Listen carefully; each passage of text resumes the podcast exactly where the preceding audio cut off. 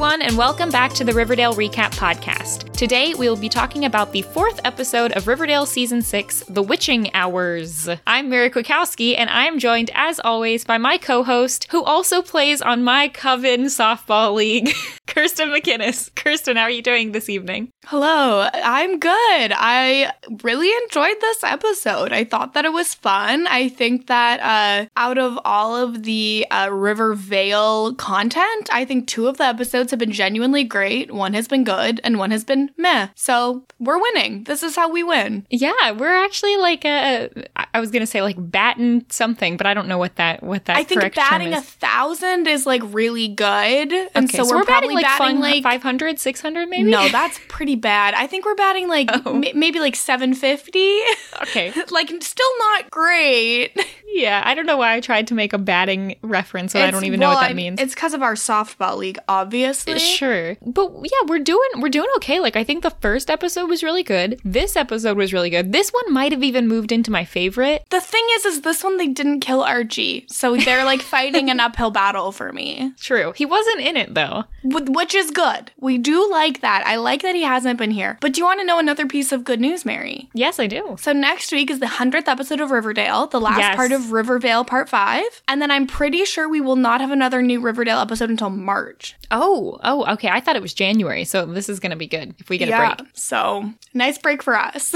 I have a lot of theories about specific things in this episode that, like, we've said it once, we'll say it again. If this was a, a piece of content where I felt like I could trust the writers, I felt like there was a lot of, like, subtext here that was hinting towards, like, bigger things, but maybe it's just Rivervale and nothing means, you know, nothing. hey, it's canon. They said it's canon. Okay, well, we'll get to those thoughts as we go along. But I do want to say up front, loved the entire editing style of this episode. Like the transitions between shots were really good. There was a lot of like panning from one thing into something else. Uh, I just felt like there was a lot of editing that they don't normally do, and it was it was really good. Uh, the music cues are really good. Um, I thought the the whole like sort of setup of this episode was interesting, and they've tried stuff like this before, and I haven't liked it as much. Like the one where Cheryl had like the three paintings, and we did like the the three. Like I felt like that was a kind of Yeah, similar 'cause- like setup. Well, it was similar in the fact that it was like three distinct things that kind of related,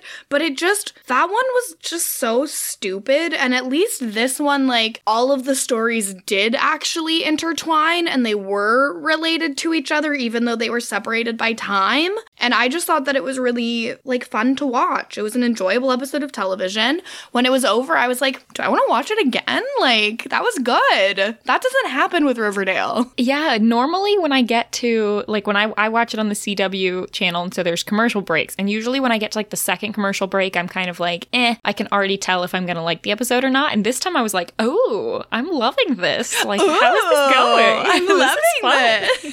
yeah, I thought it was fun. So uh, let's get into it. We've got quite a hefty Jughead voiceover at the beginning, so I'm gonna read it because it sets up a lot, but it's long. Okay. I thought it was a walk and talk. Sorry. All right, whatever. Sorry, the, the, the Jughead walk and talk, whatever. oh, hello there, and welcome to Thornhill, the Blossom family's ancestral home, a house of secrets and mysteries, and the most haunted place in Rivervale. But is it haunted by ghosts or memories, or something else? A curse? Perhaps all three. Well, would you look at the time? It's 7 a.m., and the women of Thorn, past and present, are waking up across the decades. in the here and now, Cheryl Blossom wakes up from a daydream. nope. Do you want me to read it? No, no. In the here and now, Cheryl Blossom wakes up from a dreamless sleep. As 65 years ago, Poppy Blossom stirs awake in the same room, in the same bed. And while further back still, Abigail Blossom opens her eyes to meet the day. Three Blossom women, one story echoing across time, burning as bright and eternal as a comet's tail in the night sky. Whew, okay, that was a mouthful. Whew. I, I liked the, the starting, like when you got the three different uh, Madelaine Petsches all waking up in their own styles. Thought it was, that was kind of fun. They were all dressed impeccably. And I mean, for any of the actresses on this show to get like a full episode that they really have to carry on their own, I think that uh, Madelaine Petsch is a really good one to get that. Yeah, and, and she got to try a lot of different things in this. Like I don't I, I think that the the three characters, the Cheryl, the Abigail, and the Poppy, were all different enough while still clearly being, you know, p- similar because they're all eh, by the end supposed to sort of be the same person. And so I thought that was really interesting. I, th- I think she got to like try a lot of new things that we don't normally get. Normally, Cheryl's kind of one note, like got maybe two note. Her two notes are like snarky or like. Emotional. Yeah, Yeah. it's kind of those two things. And this time I thought she got to have a little bit more. I think the whole concept of the episode, especially when we get to the very ending of it, kind of confused me and made me think a little bit. But in the beginning, it was very fun. So, do you have a preference between like the three Cheryls over like, I I don't know if it's by style or aesthetic or whatever who you liked better? Okay, so my only real problem with the 1957 Thornhill version is um, Poppy has a really weird haircut. Like, I don't like her bangs. But other than that, I feel like that was the most interesting time to me. Yes. Like, I feel like there was a lot going on. Like, the um, Abigail stuff, it was before Abigail became the Abigail that we know of, who was like fully a witch. Like, it was so early in Abigail's story that I feel like she wasn't that developed as a person.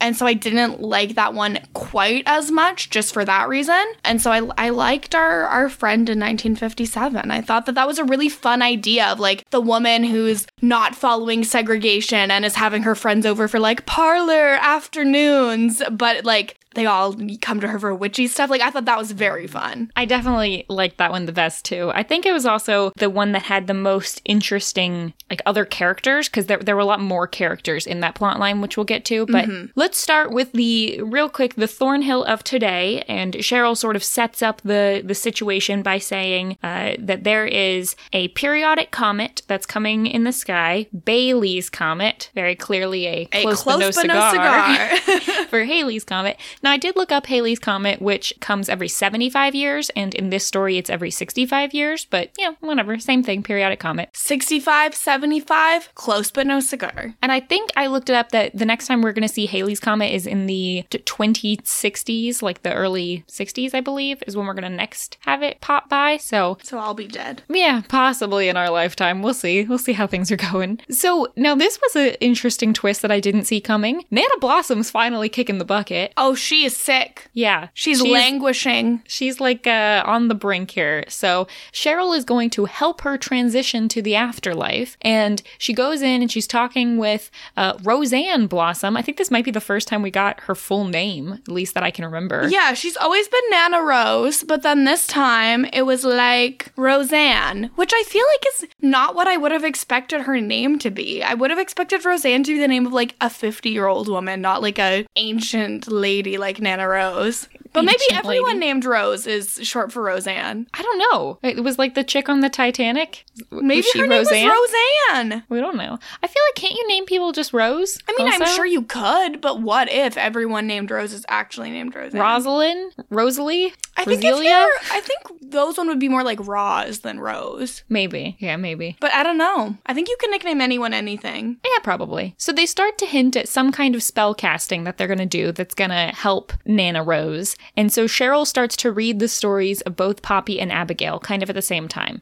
And in all three timelines, a candle light lights on its own. I feel like in Rivervale, Cheryl is like very clearly a witch. Like everybody kind of seems to know she's a witch. Like uh, she's not really hiding it. I think where we left things off in the Riverdale timeline is Cheryl is just discovering that she is a witch, and she has no intention of hiding that. Like she had the bees out in front of everyone, right? But in Rivervale, it's like she's already like fully come to terms with being a witch and is just like living her best witchy life. What I really liked as well, um, a little, it was like a little nod to what was going to happen. Is Cheryl asks Nana Rose, "Where should I start?" And she's like, "All of them." And it was kind of like an indication that they were the same thing, you know? Yeah, she's like all of them because they're all interconnected. One thing I think we forgot to mention back when we did the Rivervale episode one recap was we were kind of trying to guess how far into the future Rivervale is set compared to literally where we left off.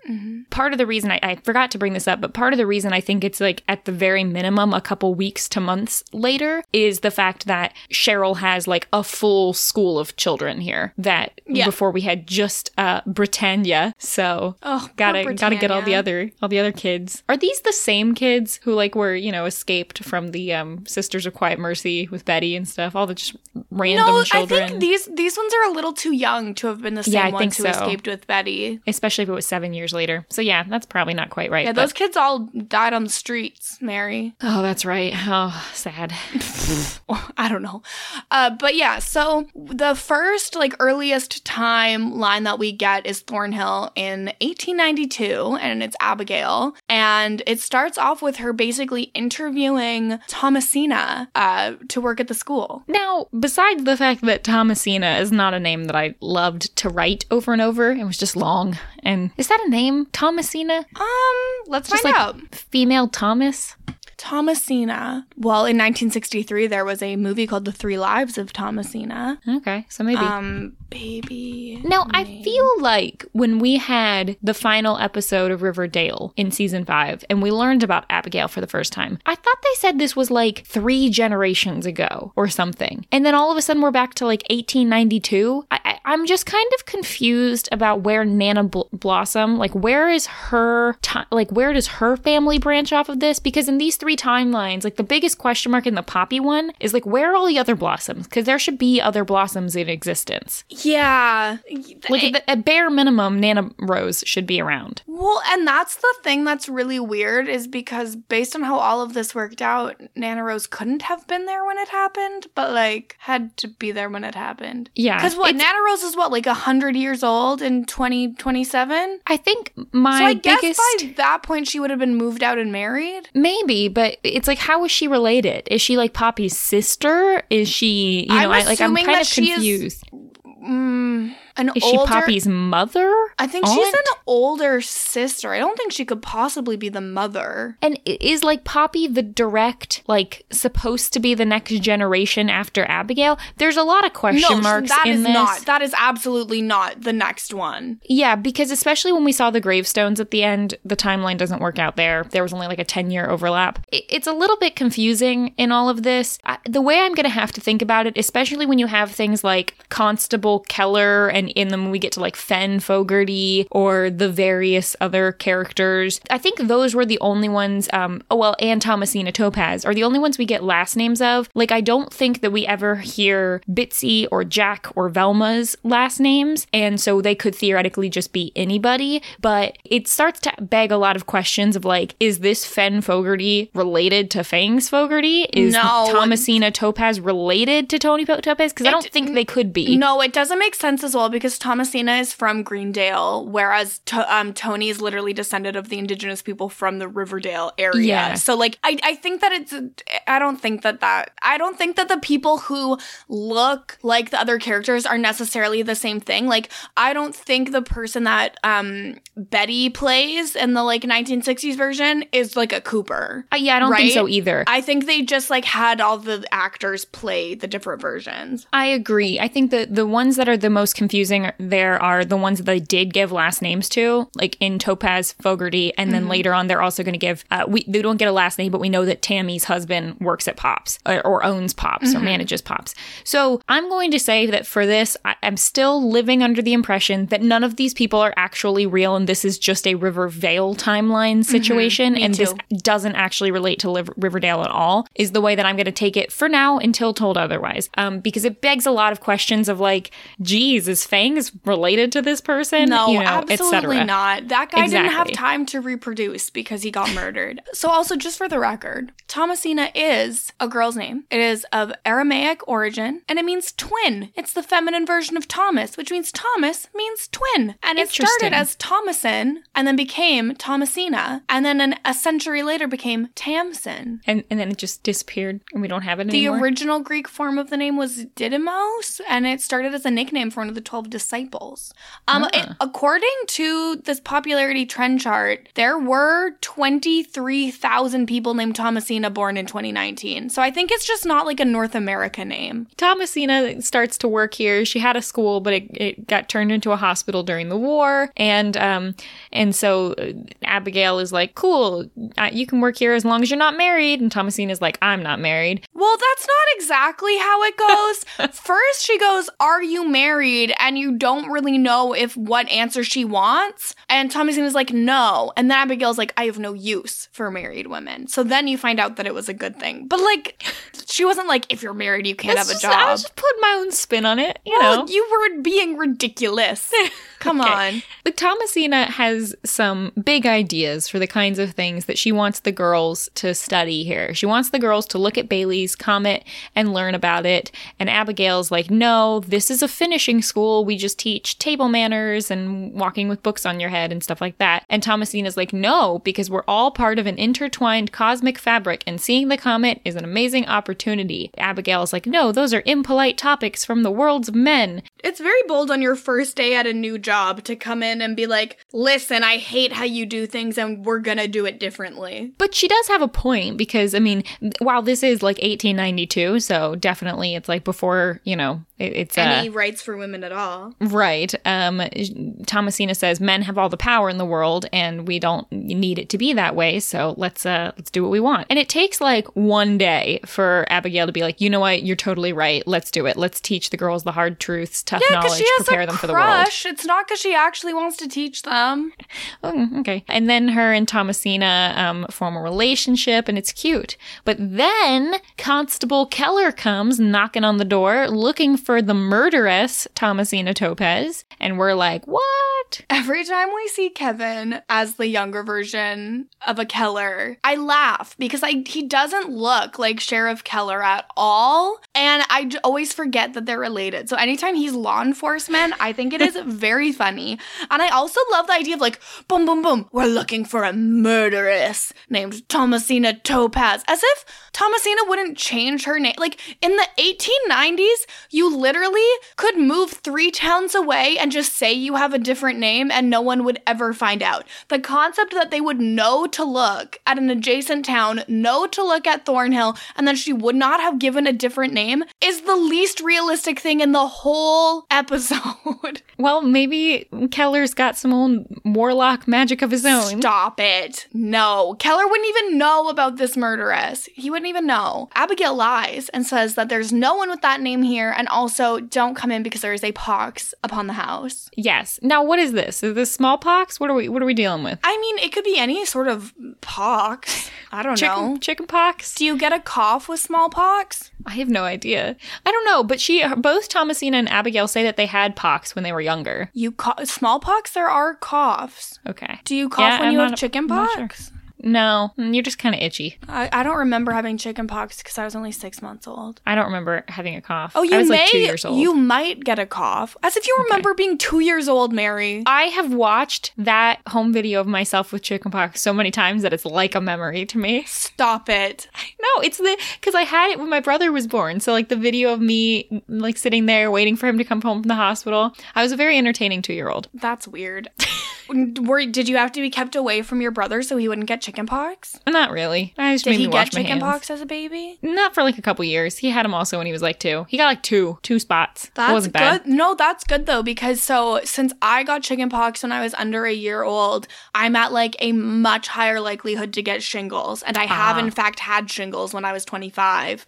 Um, and you're at you're just at a much higher likelihood to get it when you have chickenpox as a baby. So it's a good thing he didn't get it. Yeah, that's good. So Thomasina is going to tell her story, and she says that she had a husband. She doesn't anymore because it was an arranged marriage, and he was a cruel man who sought to control her and beat her, and so she killed him basically in self defense. She says she looked in his eyes and she could tell that only one of them was going to make it out of there alive, and she chose herself to live. So Yeah, she was like it was him or me. yeah. So, you know, hey. And then Fen Fogarty is going to show up and he's like, I'm a friend of your brother's with news of him. And he says that her brother James was killed in battle. He's like dressed in like sort of. What like, war? 1892 is that the um? Is that when you, America became a country? No, that was like way earlier. That was like 17. Oh yeah, no, you're right. You're right. Because like Hamilton. Yeah, no. The minute you said that, I was like, oh yeah, Hamilton. Well, what the hell was a war in the 1890s? I don't guess know. it could just be a fake war. Was it like one of the world wars? Man, I'm bad no, at history. it was not one of the. World I'm sorry. I'm sorry. I'm sorry. I really don't know anything. What wars were we in at this time? What? Okay, let me ask you a Oh. question. What war were we in in 2021 also. Well, I mean, technically, I don't think you can say you're in like one war, but there's a lot of um, U.S. occupation of other countries that could be defined as a war. Who knows? Um, I okay, so from 1849 to 1924, there it was the United States versus the Confederate States. oh, Civil War? The but Civil- it's not it's not listed as the Civil War. when was the Civil War Oh wait, War? no! It was the it was they were fighting against the Apache nations, so it was just the U.S. fighting indigenous not- people. So that's bad. Yeah, no, because the Civil War was earlier. That was like 1861. I'm sure that's not the war they're talking about. They're not. I bet it is. I don't think so. They're they're acting as if they're overseas. Okay, whatever. It's it's you know what? It's a fictional war that they're fighting apparently, and uh, yeah. But her brother was killed in battle, so it doesn't matter. And he uh, gives a letter that's like, "Oh, beloved sister, my last dying wish is for you to marry my friend Fen." And is Thomasina so is like on to him. Yeah, because it's weird. Well, I do think this was kind of a thing. I mean, this was like kind of a thing in the like Bridgerton era. It was all, which like I don't remember when that was. Don't you know what? I'm clearly not good at was in the 18 somethings, but I don't Okay. know when. and it, it was it's the whole like I want my sister to be taken care of, like or my my Yeah, okay. you know, I guess whoever. what's I guess what's weird about this is that at this time, Abigail wouldn't be allowed to live as a woman alone. Like she would have to have had some sort of quote unquote companion or a caretaker who would have been in charge of her until she's married. So the fact that she doesn't have that, like there would she would have had like a guardian once her brother passed. She would have had someone living with her to take care of her as a woman at that time. Like it doesn't make sense that she was allowed to live alone and do what she wanted to do. What if she had her dead brother's stuffed body in a wheelchair? I don't think that the law would uh Who's checking? be okay with that. I think if they saw her dead brother in a wheelchair, they would burn her at the stake even faster. Probably. So um, Thomasina's like, hey, we need to search his room and discover his true intentions because the letter might have been forged. So they search his room and it's like, hey, look, here's the Blossom family seal and a bunch of him practicing her brother's handwriting and also random objects of the occult and also pictures of death portraits. And so they think he's a murderer and then they find a picture of her brother. So he clearly killed her brother. I don't know Yeah, he did not happened, die in battle. yeah, clearly not. And so then uh Fen like bursts in the room with a ha- like an axe. Well, he comes and he's he's, like, "Ladies, I got dinner," but they didn't. c- They like weren't fast enough at like getting rid of all of his stuff, and so then he like finds them in there, and he's like, "What are you doing in here?" yeah, so he's like holding uh, Thomasina and he's got like the axe up to, To her, her throat. throat. Yeah, and he's like, "You got to marry me or else I'm going to kill her." And so she's like, "Okay, I'll marry you, uh, but I have to go get a vicar from town." And he's like, "Yeah, I'm going to stay right here until you go get him." And then uh, she leaves to go get him. And so now it's the night of their wedding, and uh, Bailey's comet is going to be passing over Riverdale, sorry, River Vale on this same night. And this is when I freaked out. And um, at this point, there's two sections in my notes where I wrote, Yas, Riverside, OMG, Yas, in all red, all caps. That's in there twice. Um, let me explain. So during this sequence, this is the comet sequence in both stories when they flash back and forth, and they start playing a song in the background that's one of my favorite songs, and I, I mostly notice it because it was in the first episode of Revenge, the other short-lived podcast series on this network, and um, I'm sure I mentioned the song Riverside there, but it's a great song and it fits really well. If you are interested, look up the song Riverside uh, by Agnes Obel on YouTube. It's really good and it fit really well in this episode and it made it even more enjoyable for me. So good job, CW, for just always using the same songs even 10 years later. good for you. I'm really happy for you that that happened. Uh, yeah, I'm just I'm really thrilled for you um, and all who partake about Riverside. Uh huh. What'd you think of the wedding dress? I would love to know where they got a red wedding gown on a one hour notice because that is like definitely not like an everyday gown. And if it's in a time of war, how does she have such splendor, you know? She's a witch. I don't know. Actually, I don't know. I'm not sure she's a witch yet. It's unclear whether or not. I don't think she knows she's a witch yet. Yeah. Is like is being a witch, I guess, just something you're like born into? You can't just like become a witch of your own accord. I think that you are born a witch, but maybe you could become one by channeling the divine feminine within you. I don't know. Like cuz like Thomasina is like always hinting basically that she's a witch also. Yeah. And so is Tom could Thomasina have like made her a witch? Like does that does I don't that think work? she Is that a can make you a witch. I just like She can't a- like pass her witchdom into you. I That's don't like, think? I don't think that's how it works. The one thing that I find very weird about any witchcraft in Riverdale is that Cheryl never had like Cheryl. None of these people. It's that they never had to write their name in the Book of the Damned, and so I just really don't understand why it was such a big deal that in Sabrina, all of the witches on their like whatever sixteenth birthday have to write their name in the Book of the Damned to like promise themselves to Satan to be witches, and Cheryl's just like doesn't have to do that. It's just like whatever. You don't have to swear your allegiance to anyone. Like it's just weird. Well, I guess I mean I haven't seen Sabrina, so maybe that's just like a Greendale witches thing. I don't know. Is it like a different sects? Sex? Sex? I d- I can't say that. Are you just saying sex? I don't. I have I'm, no I'm idea. trying not to. Different groups of witches, different like uh denominations. No, okay. I don't Um, know. I don't think so. Uh, what do you think about Reggie being the vicar?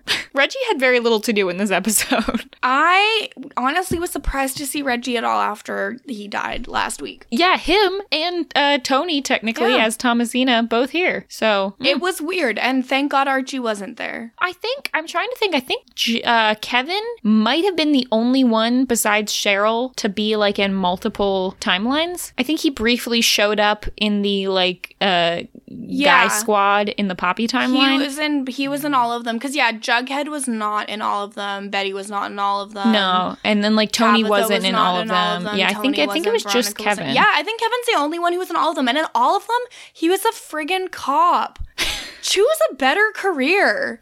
he's stuck. The Kellers, they're stuck in that Like, same situation. Choose a, a better profession. I'm begging you. Yeah, well. So, um, on their wedding night, uh, Abigail murders Fen with an axe, or at least tries to. I don't understand. She she kills or she like hits him like a billion times with the axe, and he's somehow still not dead. Is it like I'm gonna assume that his warlockness like somehow allowed him to like climb out of the bed and come chase after her? So mm, the suspicion that I had was that he had completed some sort of spell on Thomasina that like transferred their life forces or something. And so when he got hit with the axe, it killed Thomasina. Oh. And then oh. his life went back in him. But like I that's just my head canon. There's nothing on the show to indicate that that's what happened. I just suspect that that could be a mechanism that created the way that he was not dead. I assumed he killed Thomasina earlier, and Yeah, but then she had no like I don't know how he killed her. Yeah, I it's possible, but I just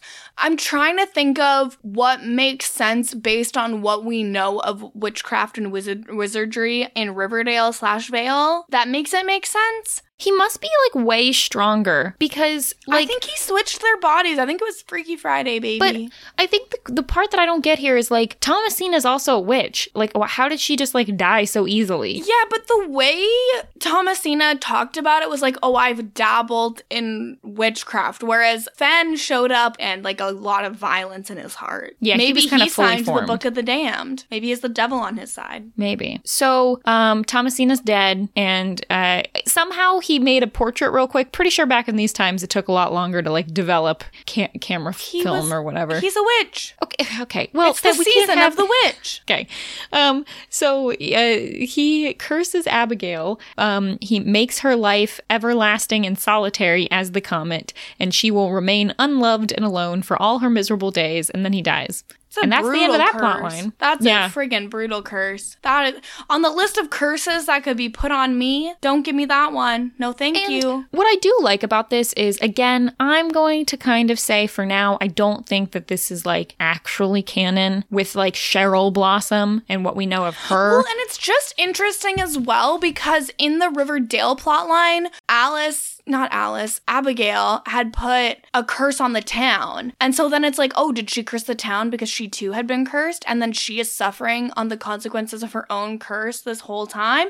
Because it's weird because at one point in the last few episodes of Riverdale season five, they talk about, oh, this is like the first time they've been able to actually like channel Abigail's power, right? So it's just a little weird. I feel like Abigail existed, maybe was a witch, maybe put No, a she was curse on the a- town. She was def a witch and deaf Sure, curse but I don't town. know like to what extent. I don't necessarily believe that just because there's an Abigail in the Riverdale timeline, I don't necessarily mean believe that it's like 100% this Abigail. I don't know. I think I, it put my foot down when it comes to the Cheryl thing though. Like I don't think that Cheryl and Abigail are the same, Well, like have no, the same soul. And that's the thing that's really weird that we can touch on more at the end because if that was the case and Nana Rose and Abigail's souls like switched whatever, wouldn't Cheryl be dead? Yeah. Because there shouldn't be able to be two, you know? Well, right. Like, like it mm, just exactly. that part doesn't So- click for me. Yeah, we'll we'll come we'll circle back to that because I don't think much in the same way that I don't think Fangs is actually related to Fen Fogarty and I don't think that Thomasina is actually related to Toni. I don't think that the body transference thing here is is a thing. I mean, we'll we'll kind of find out. We'll see if Nana I Rose is even still alive. you I think it's probably a little bit of a thing, but I don't think that Cheryl it makes sense that Cheryl could be one of them. Yeah.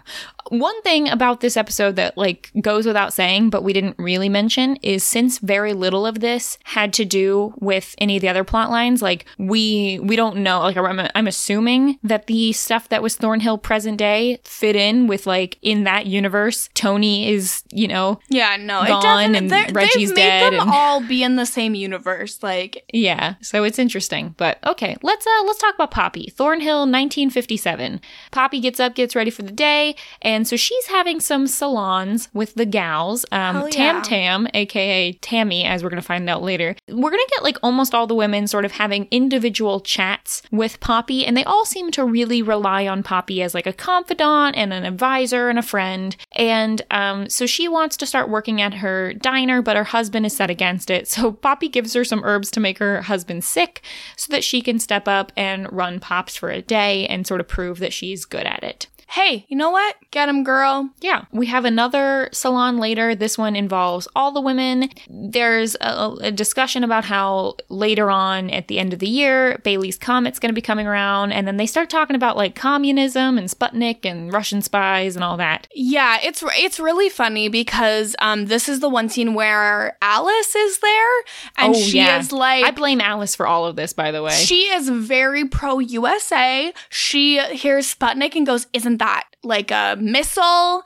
And then Betty's like, No, it's a satellite. It's like to spy on us red blooded Americans. And then um, they bring up um, that Wendy Weatherby had been arrested for like communist conspiracies, which obviously this is the point where they were having like the complete witch hunt um, with uh, MacArthur, the McCarthy, McCarthy trials, I believe they're called.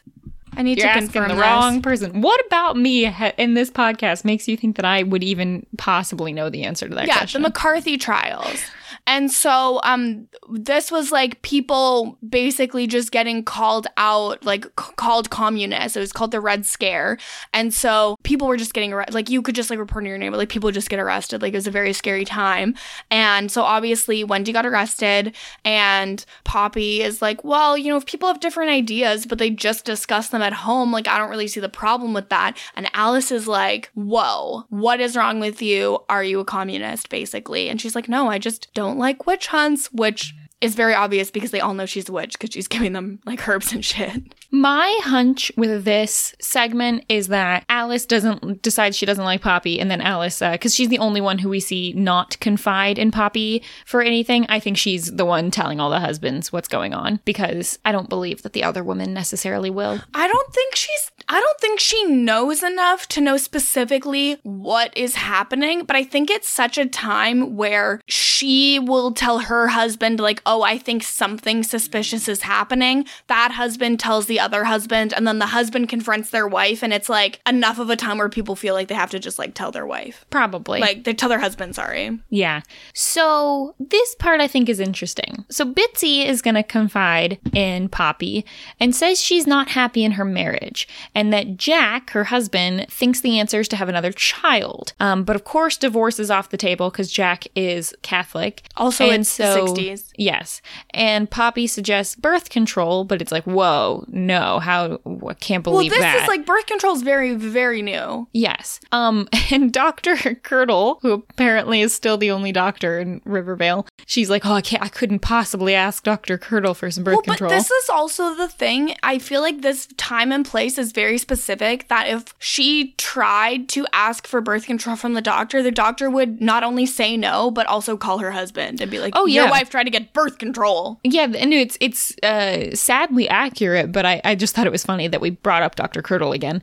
Yeah, Dr. Curl, only doctor for generations. Yes. Um so she Poppy's gonna give her some ginger flakes for to use as birth control. And I then what kind of ginger. I don't know, but I'm sure that it would not necessarily be the most reliable version. Well, I think like in real life, obviously not, but I think in this, we're led to believe that it's magic and they would be 100% effective.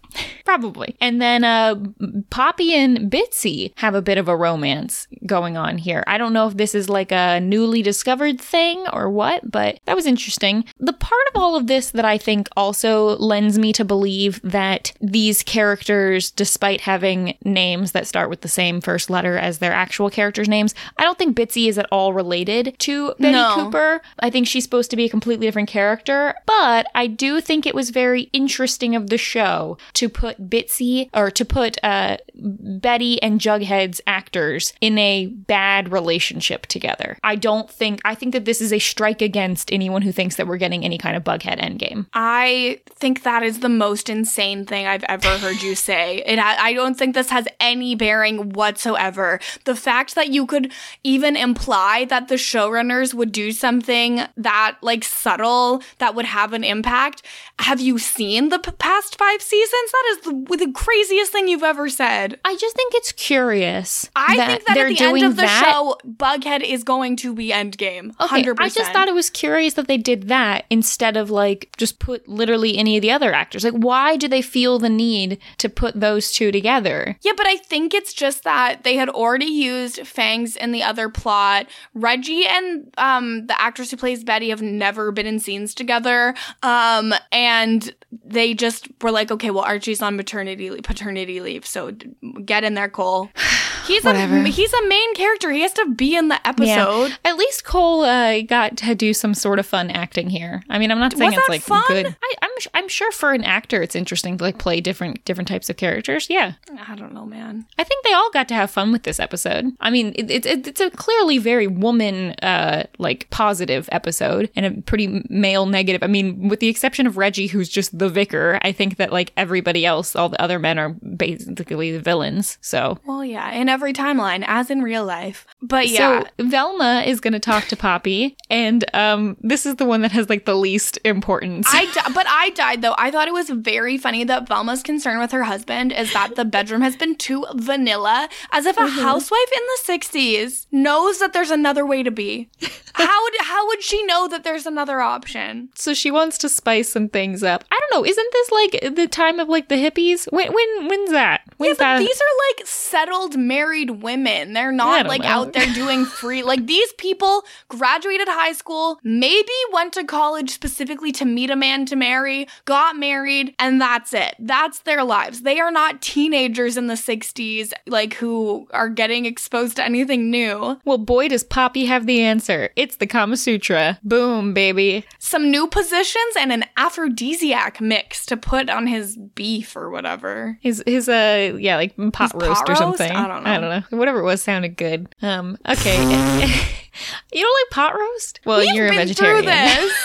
sorry, I'm We sorry. had Okay. a lengthy nope, discussion of not, I'm not doing this. past. I'm not doing this. We're moving on. We're moving on. Jack and Bitsy come back, and Poppy, uh, to come back to talk to Poppy, and Jack is like, "How dare you say that our marriage isn't good or whatever?" And it's it's unclear whether or not he like knows Oh, that he they've knows had they a kissed. romance. He Does knows he? they Okay. kissed. I don't think that, and I don't think anything more than that ever happened. I think they kissed, and that was it. I think that they well, we don't know how much time has passed. Like for all we know, there might have been a couple other other you know salons I that they hung out. We don't know, but you're right. I mean, it was probably it was probably pretty uh pretty PG, but it, it seemed like it seemed like they had like a, a deeper you know sort of connection. Like they talk about sort of like oh we could have run away together. I feel like there was something like that. Anyway, maybe not. Maybe that was Thomasina. I don't remember. So either way, yeah, and uh, yeah, this is when I talk about my bughead theory. So a bunch of the other husbands are going to confront Poppy. Yeah, and they're um they're just like very upset um at the things that she's been saying. She of course is the reason why there are problems in any of their marriages. And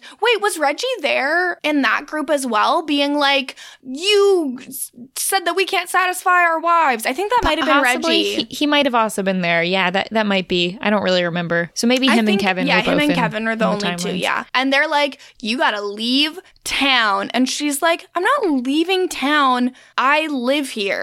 This is my place, and I have done nothing wrong." And Kirk Keller is like, "Well, don't say we didn't warn you," and then they all turn and walk away together. Yeah. and the and Reggie like jolts past Poppy and like brushes her shoulder as he leaves, like, "F you, lady." Yeah, and then like uh, Jack slash Jughead gets real close and just like stares at her in her face and then walks around her. Like, okay, that was uh, super intimidating, Cole. Good job. Yeah, he's the most intimidating. How tall is Cole Sprouse?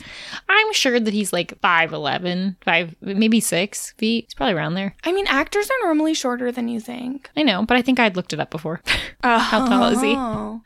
Um, I have to convert from centimeters to feet. Um, Like Canadian Google just automatically only gives it to you in centimeters? yeah. Huh. I guess I could look it up. Why is it doing it like this? All right, this is just, come on.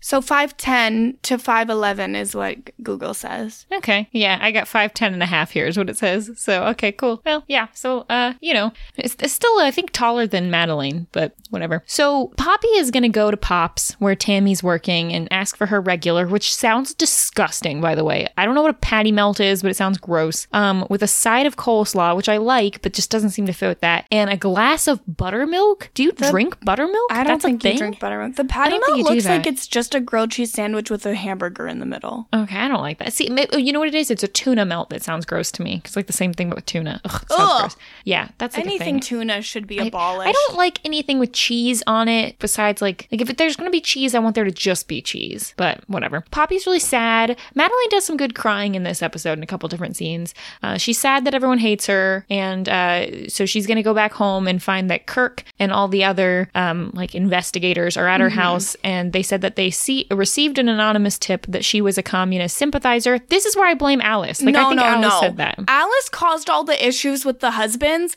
They chose. They said, "Oh, she won't leave. We're gonna say we will give our own tip that she's a communist sympathizer." So you think it was the husbands? Okay. I th- uh, I think that Alice made like told the husbands what was going on, but I don't think she had to tell them that she was a communist sympathizer. I think th- these men were able to be like, "Okay, well, this is the way that we can get rid of her. It doesn't matter." Yeah. So he's going to take Poppy in for questioning, and she's going to say that she's not going to admit to being a communist sympathizer, and that she went to Russia once, but it was just for a chess tournament. That checks out. I feel like that was that that works. And hey, you uh, know what? sure, whatever. Whatever. She hates witch hunts of any kind. They're like, admit that you're a communist. And I just want to know, like, why anyone would admit to it. Because if she admits to being a communist, she's just going to get thrown in jail or possibly, like, killed, maybe.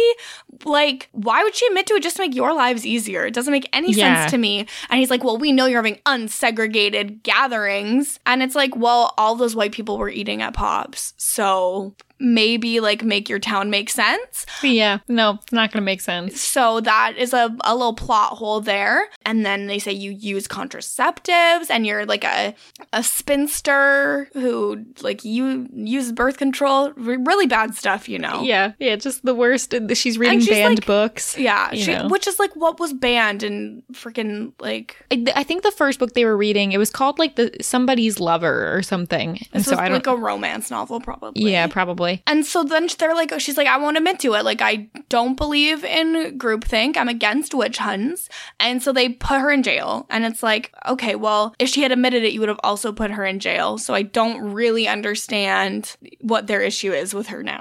Yeah. So Bitsy's going to come and try to get her to sign the papers. And she's like, I thought you cared about us. And Poppy's like, Yeah, I do care about us. That's why I'm going to hold my ground. They're not just gonna let her go if she know, admits to it. Like, it's I such a don't know. ridiculous thing. I don't know. I, I know. I, I think she made the right choice there. And so she's like, I'm doing this for womankind and all the free thinking daughters of the future who will come after us. Hell Um, yeah. but Bitsy's sad because she's pregnant. And, and that was like a whole thing is like, she didn't want to have another child because like her first pregnancy was really rough or something, um, I think is what she said. And so. yeah, she said it was really Yeah. hard on her, her first Yeah. pregnancy. She turns cold on Abigail then and it's like gonna start yelling at her about being a sexually repressed, jealous spinster. So that was kind of rough. And um, I'm still blaming Alice, so you don't have to, but it's fine. It's I mean, I blame Alice for at least some of it. Um, but then it's nine months later, and Jack comes to the jail because he needs Poppy's help because Bitsy is in labor and she's convinced something is wrong and that Poppy is the only person who could ever help her. Yes, and this is when they start playing Riverside from my other plot Sure, line. Yeah, sure. it was so eh, okay. Look, if you go back and if you haven't seen the episode yet for some reason, or if you are like, oh, what was that great song? Now you know it's really good, and there's a lot of other songs by that artist who are also really good. It's just like the perfect like it's the kind of music I like to listen to on a plane if I'm kind of like trying to fall asleep. It's like just quiet enough. You turn it down real low. You can put it on a loop. Oh, it's great. Anyway, so the night that Bitsy's baby is is going to be born, this is the same night that um, or it's not the same night, but it's it's, It's the also night of the Halley's night of Halley's Comet. comet, which was the same as the um, night of Nana Blossom's like you know illness right now, and also the night that Fen uh, like cursed Abigail. So that's all happening. So Poppy helps Bitsy give birth. I'm not really sure like what she did. I don't know if there was I like some magic she happening or if I she just needed her there for comfort. Yeah, I think she was just there for emotional support and because Pop like Poppy just um like Bitsy just really needed Poppy to be there. Bitsy is really concerned about her baby girl and what life will bring and Poppy lets her know that it is the night of Halley's comet. This girl has like nothing but endless potential and is going to have an amazing life. And as like the, before they separate, she gives Poppy a little like sachet and says, "This is for when the time is right and you will know when the time is right." Yeah, and uh, apparently it's something to murder um, Jack with. It's a so. plant-based poison. Many Yeah. of them don't show up on autopsies. Yeah, so uh, he's just gonna die, so that's great. But Poppy, meanwhile, is under house arrest at Thornhill indefinitely. Yeah, so she just died in Thornhill, I guess. Yep, I guess so. Sad. So now we go back to present day Thornhill, where uh, partway through this story, um, Britta's gonna come in and like start listening to it. Not really sure why, but she's there. she realizes something is going on and she wants to be part of whatever is going on with um Nana Rose. Yes, because meanwhile, like all the other girls are like up on the hill watching. yeah, the they're watching the comet. Yeah. Yeah. So she's there, she's asking questions throughout the stories, like peppering them in to give us a little bit more context. Um, a very obvious plot device to answer questions the audience might have. But when it is time to actually finish the ceremony, this is when Sabrina Spellman shows up because they are fellow witches. Now, I, I was going to say I don't want to say this because it could be a spoiler, but they kind of say it in the episode. I'm assuming the reason that you were all like, I don't know how this could work because of the timeline issues that are thing. Is it because Sabrina died and you were like, how does this work? Yeah, so at the end of Sabrina season three, uh, Sabrina and her love interest um, died together. um, so I was like, I don't understand how this works, but I guess for witches, there's no such thing as death. There's only um, transformation. So, okay.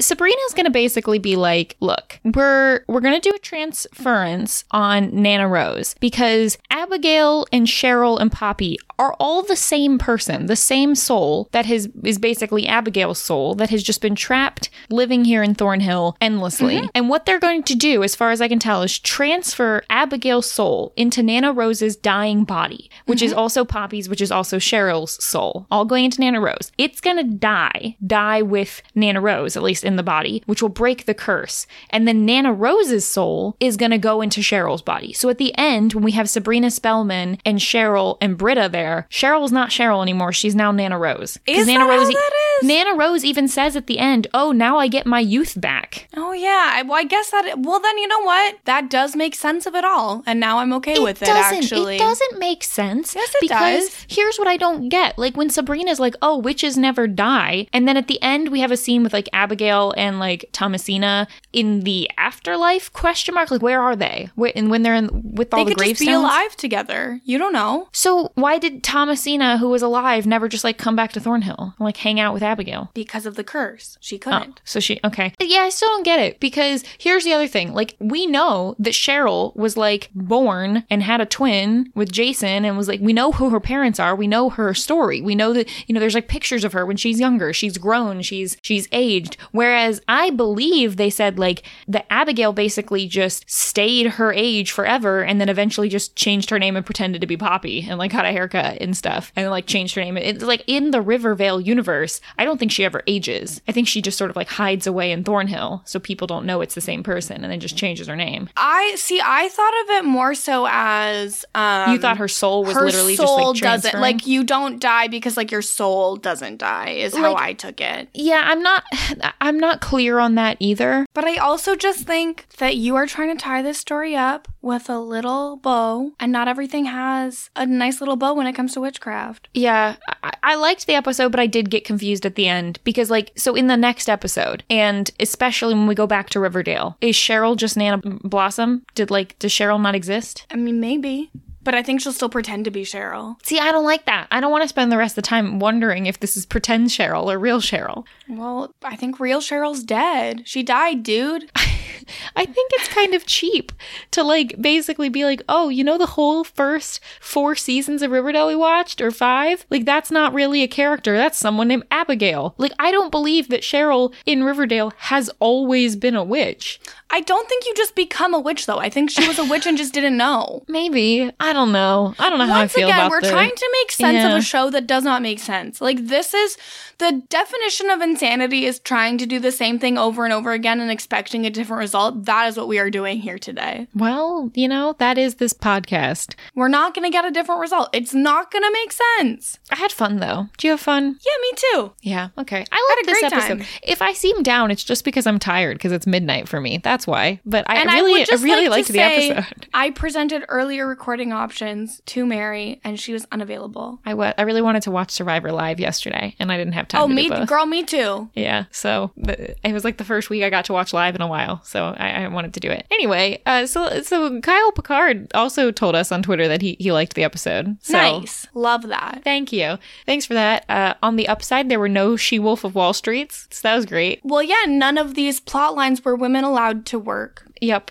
So that was good. Um, the Witching Hour, uh, while also just a phrase, um, was also a book uh, by Anne Rice. And Oh, yeah. it says, demonstrating once again her gift for spellbinding storytelling, Anne Rice makes real a family of witches, a family given to poetry and incest, to murder and philosophy, a family that is itself haunted by a powerful, dangerous, and seductive being. Unfolds like a poisonous lotus blossom. Ooh, blossom. Redolent with luxurious evil. I mean, all of that really does make sense with the plot of the episode. Wow, it's it's a thousand page book. I mean, I, a That's lot long. of pages are a thousand. A lot of books are a thousand pages. It just seemed long. Okay. I mean, Anne Rice books also are like those little pages. you know Yeah, what I that's mean? true. Yeah, I know what you mean. So, uh, who is the most normal person of the week? That's a that's a tricky question, isn't it? Here's the thing. I think all of the Abigails were very normal for Cheryl, or all of the Blossoms. Like, So I think who do we Cheryl- give it I think to? Cheryl, Poppy, and Abigail all All three. right on par for Cheryl. Okay. The, the And witches I- three.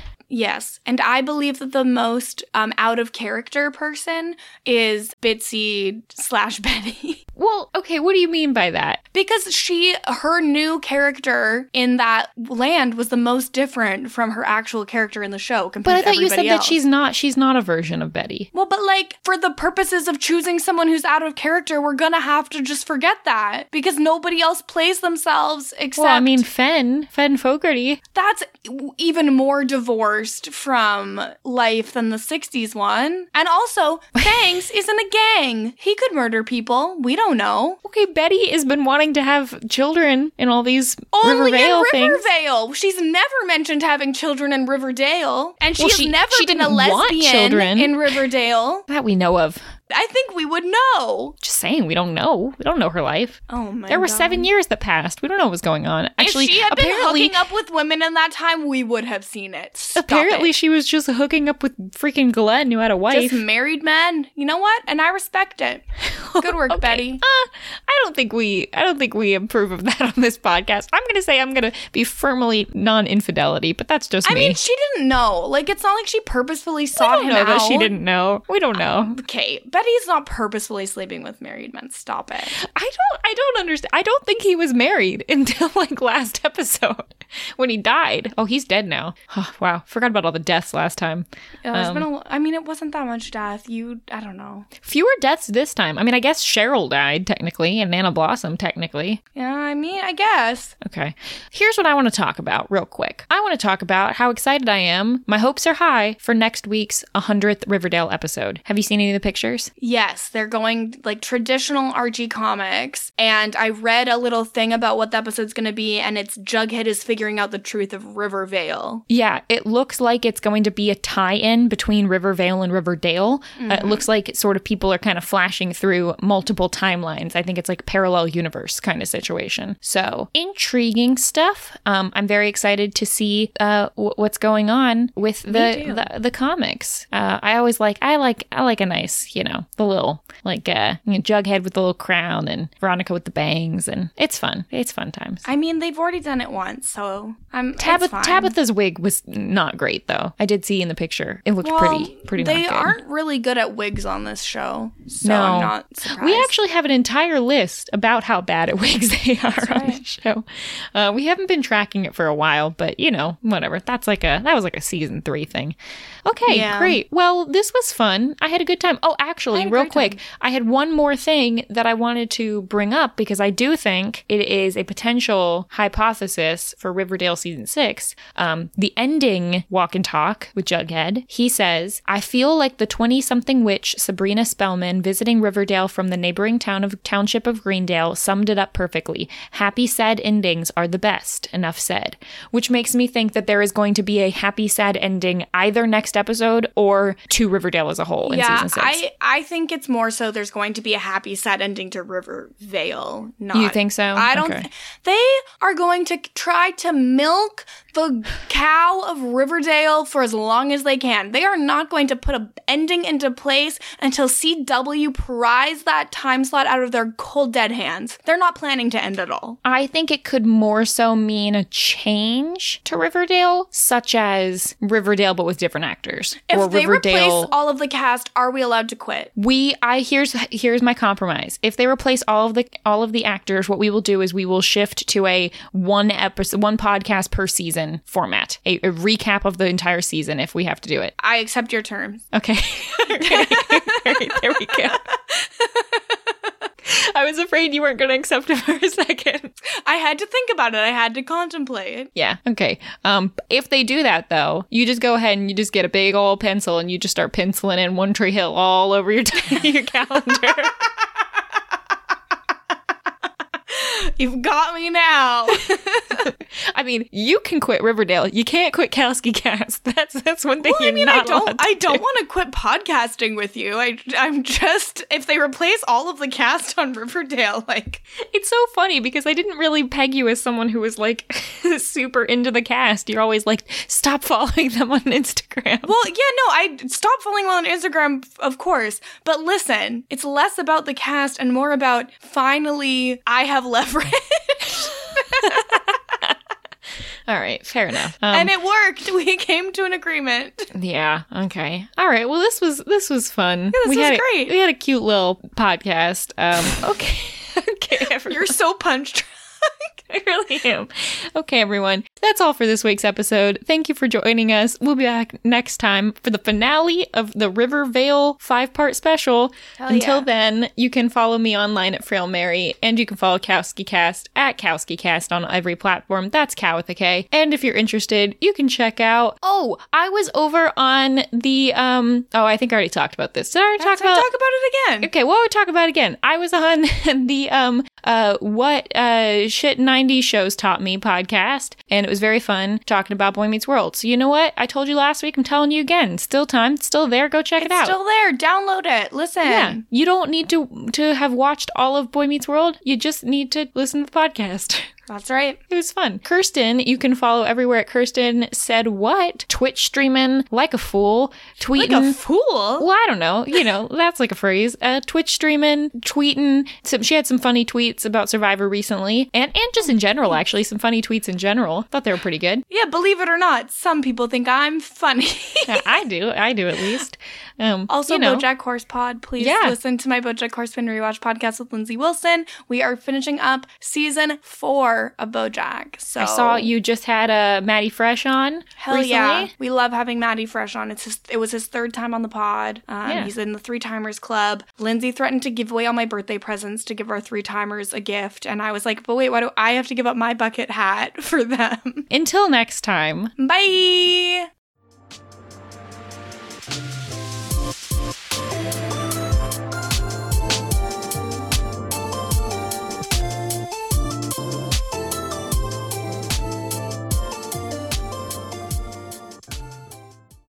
Wait, did you get a bucket hat for your birthday? I got two bucket hats. I got a French fry bucket hat and I got a leopard bucket hat. Fr- what is a French fry bucket hat? Uh, Well, I'll show you. Yeah, I would love to see this.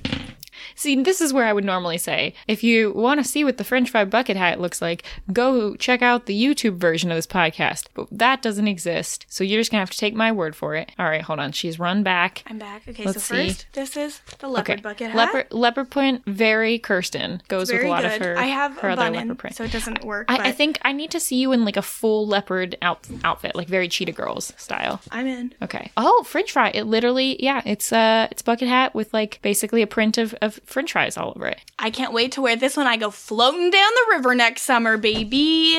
Now, are you a big uh, French fry eater as well? Like, you like French fries? Is that your like uh, fry of choice? I I meant if you, your potato of choice. is what I meant. It's so weird that I could talk to someone pretty much every week for years. I don't think you've ever brought up French and fries. And you could not know how much I love French fries. Favorite potato, they're my favorite food, Mary. I di- okay, like They're this is everything to this me. has never been mentioned on the podcast. I can't believe this has never come up. I love french fries more than pretty much anything on the planet. Whenever I end up like at the pub with friends, I'm always like, "Can we order some table fries?" so, are you like a you like a shoestring, like a home I have fries? a, I have a curly fry? controversial fave. I actually really like uh, crinkle cut fries. That's that's very controversial. Crinkle that's probably my least But favorite. But you have fry. to get them extra crispy. Yeah, I think cr- crinkle's got to be my least fave. No way, man. Crinkle, steak fries are the worst. Hmm, they're not my favorite, but Um, crinkle fries crinkle, the worst. crinkle cut crinkle. Crinkle cut fries, extra crispy with seasoning salt, is the best food you will ever eat in your entire life. And that's I, I like seasoning salt. Okay, this will be after the post credits. So thank you all for who's who's listened to this part.